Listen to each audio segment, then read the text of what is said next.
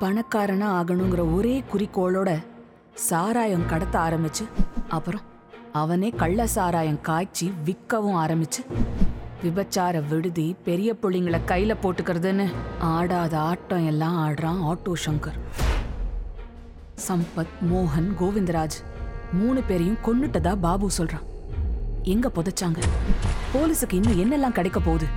Auto சங்கருக்கும் இதுக்கும் என்ன சம்பந்தம்?